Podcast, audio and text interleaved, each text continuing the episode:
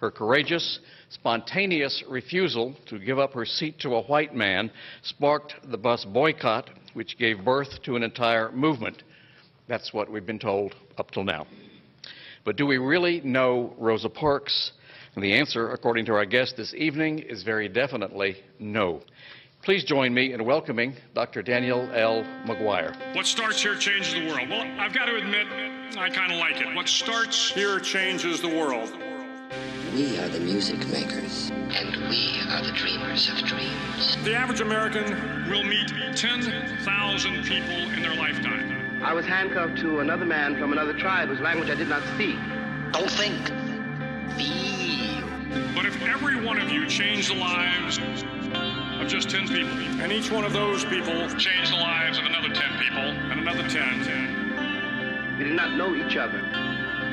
And we could not speak to each other because if we could have spoken to each other, we might have been able to figure out what was happening to us. I refer first to the need for far greater public information. To the need for far greater official secrecy. and you can change the entire population of the world, 8 billion people. And if we could have figured out what was happening to us, we might have been able to prevent it. If you think it's hard to change the lives of 10 people, change their lives forever, Well, that didn't happen, and here we are. You're wrong. Are you better off? Than you were four years ago. When I hear your new ideas, I'm reminded of that ad. Where's the beef? They're looking for help. They're looking for help.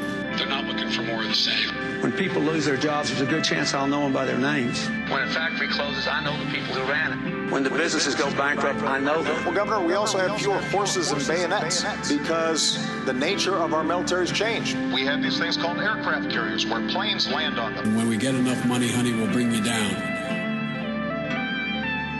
But their children were saved, and their children's children. Generations were saved by one decision, one person.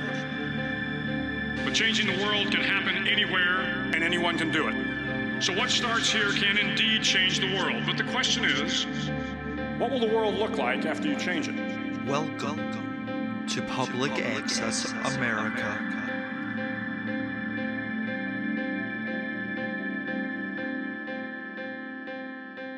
In 1944, in Abbeville, Alabama, a black woman named Recy Taylor walked home from a church revival. A carload of white men kidnapped her off the street, drove her to the woods, and brutally gang raped her. When they finished, they dropped her off in the middle of town, and they threatened to kill her if she told anyone what happened. But that night, she told her father, her husband, and the local sheriff the details of the brutal assault. A few days later, the Montgomery NAACP called to say they were sending their very best investigator. Her name was Rosa Parks. It was 11 years before the Montgomery bus boycott.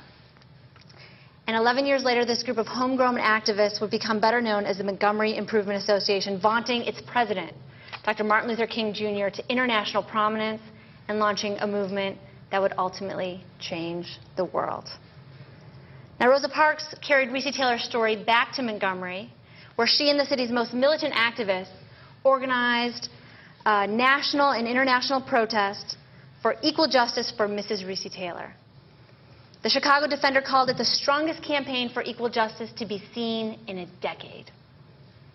But when this coalition first took root, that would later become the Montgomery Improvement Association, Dr. King was still in high school. The 1955 Montgomery bus boycott, often heralded as the opening scene of the civil rights drama, was in many ways the last act of a decades-long struggle to protect African American women like Recy Taylor from sexualized violence and rape. In fact, the kidnapping and rape of Recy Taylor was not unusual in the segregated South. From slavery through the better part of the 20th century, white men abducted and assaulted black women with alarming regularity and often impunity. They lured black women and girls away from work with promises of steady uh, pay and better wages. They attacked them on the job. They abducted them at gunpoint while traveling to or from home, work, or church. And they sexually humiliated, harassed, and assaulted them on buses, in theaters, and other places of public space. This was the pattern throughout the South during the 1940s and the 1950s, and it underscored the limits of Southern justice. But black women did not keep their story secret. They reclaimed their humanity by testifying about these brutal assaults. And their testimonies often led to larger campaigns for civil rights and human uh, dignity. In fact, even the most oft told and illustrious campaigns for civil rights Montgomery, Birmingham, Selma, the 1964 Freedom Summer in Mississippi they often have an unexamined history of gendered political appeals to protect black women from sexual violence. Now, most of you here tonight probably know something about the Montgomery bus boycott. According to popular history, who and what caused the boycott? Anyone? Rosa Parks. And what was it about Rosa Parks? Pardon me? Uh, what caused her to defy the rules on the bus? She was tired. She had tired feet. That's right. She had tired feet.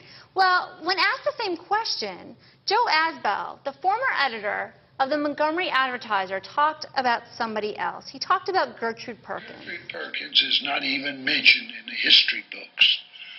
But she had as much to do with the bus boycott and its creation as anyone on earth. Now, Gertrude Perkins loomed large enough in Azbell's mind to remember her 40 years after the fact when he gave this interview. Yet most histories of the bus boycott fail to even mention her name. And if you're anything like me, when hearing this, you're like, who the heck is Gertrude Perkins? Well, Gertrude Perkins was an African American woman, 25 years old, who was abducted and assaulted by two white Montgomery police officers on March 27, 1949. I'll let Reverend Solomon Seay Sr. explain what happened that night? Two policemen had picked her up and taken her down on the railroad and had all types of sex relations with her at that particular time. And when they, when they put her out, she came to my door and she told me what had happened to her. I sat down and wrote what she said had happened to her, word by word. And when she had finished, I had it notarized and sent it to Drew Pearson in Washington. And Drew Pearson went to, to the air with it. And when the power structure knew uh, anything here in Montgomery, what Gertrude Perkins said happened to her was all over the nation. After Gertrude Perkins told Reverend Seay what happened, she somehow mustered the courage to report the crime to the police, perhaps even the same men who had raped her. Not surprisingly, the police dismissed her claim and accused her of lying.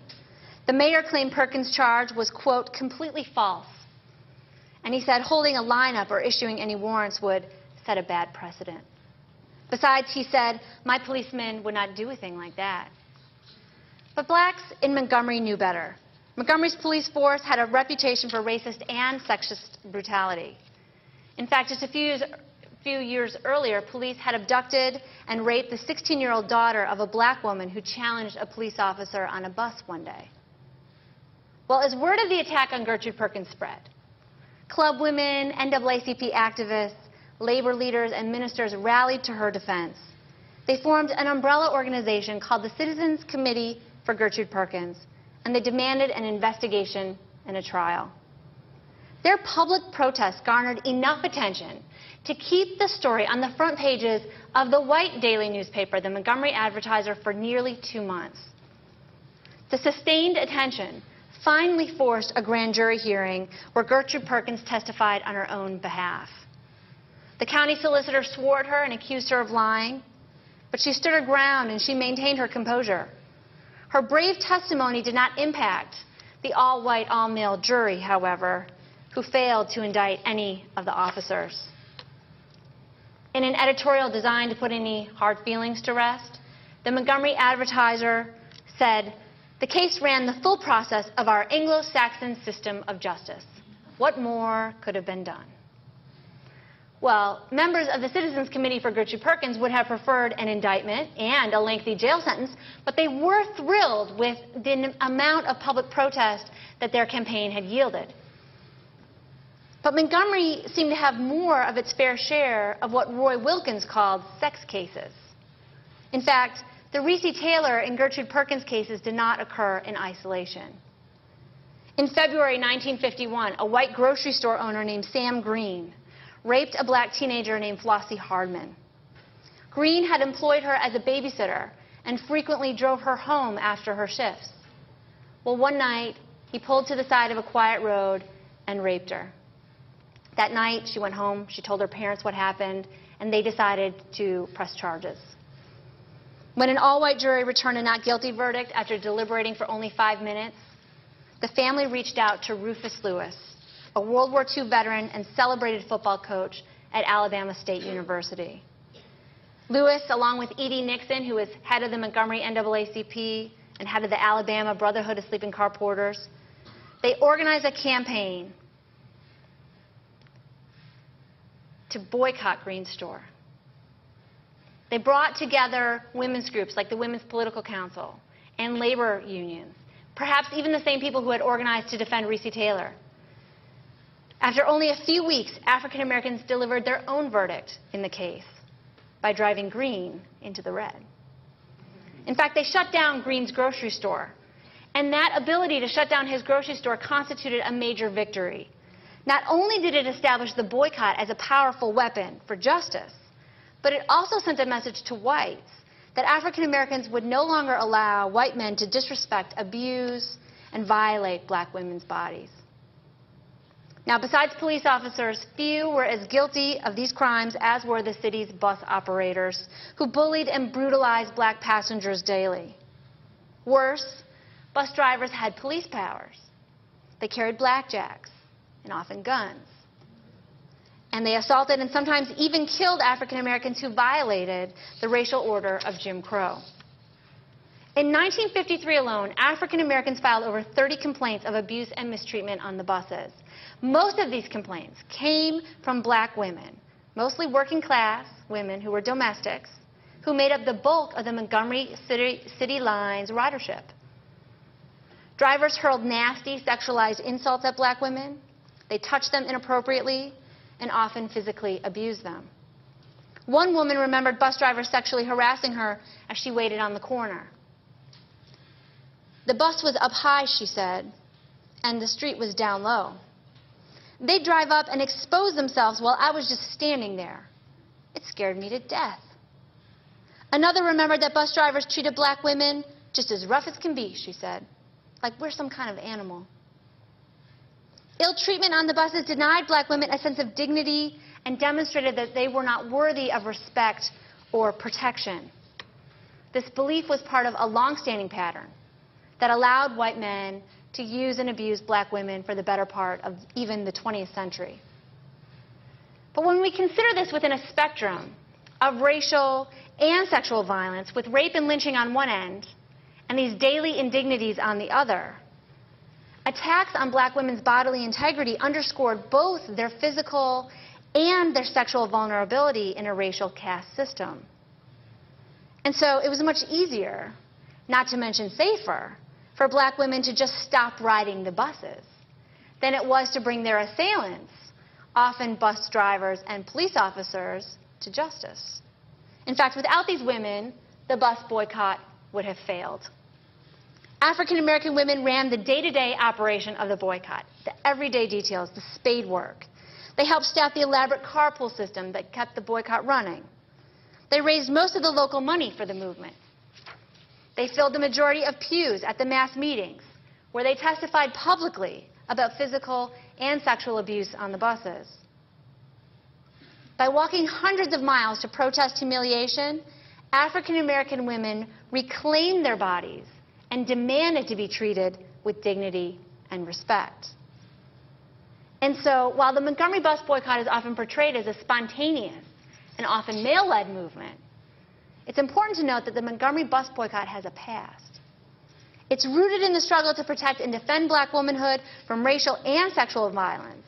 And I think it's impossible for us to understand and situate the boycott in its proper historical context without understanding the stories of Recy Taylor and Gertrude Perkins and the others who were mistreated in Montgomery. In fact, without this history, it's impossible for us to understand why so many black women walked for so long to protest mistreatment on the buses. Now, Montgomery was not the only place where attacks on black women fueled protests against white supremacy. Civil rights campaigns in Little Rock, Arkansas, where Daisy Bates, the heroine of the Little Rock school desegregation campaign, had used her newspaper for a decade to publicly shame white men who assaulted black women.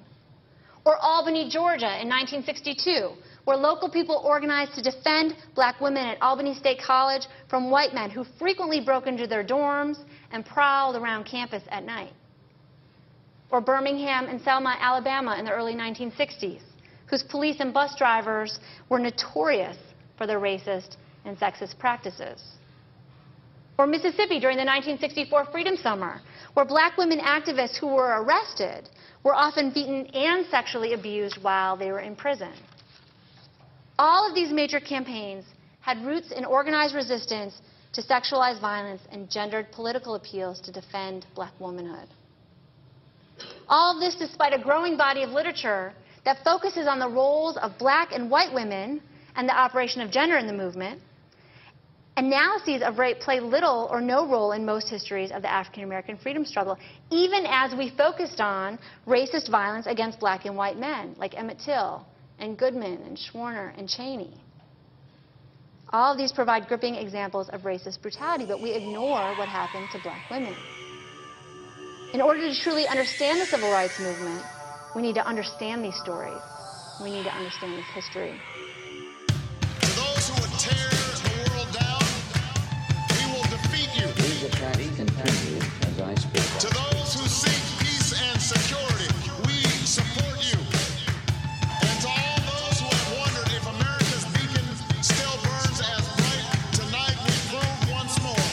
True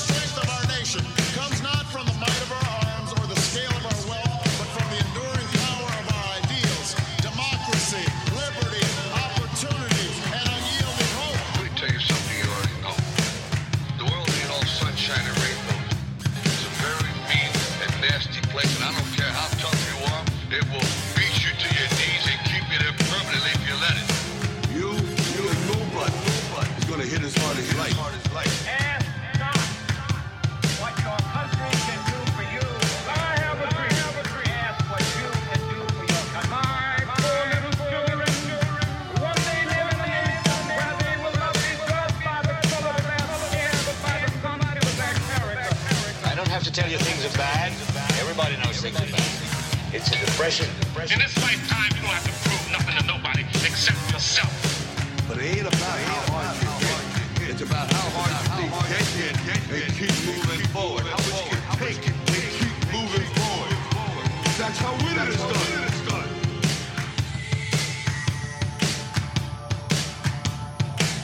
I wanted to run out of that tunnel. For my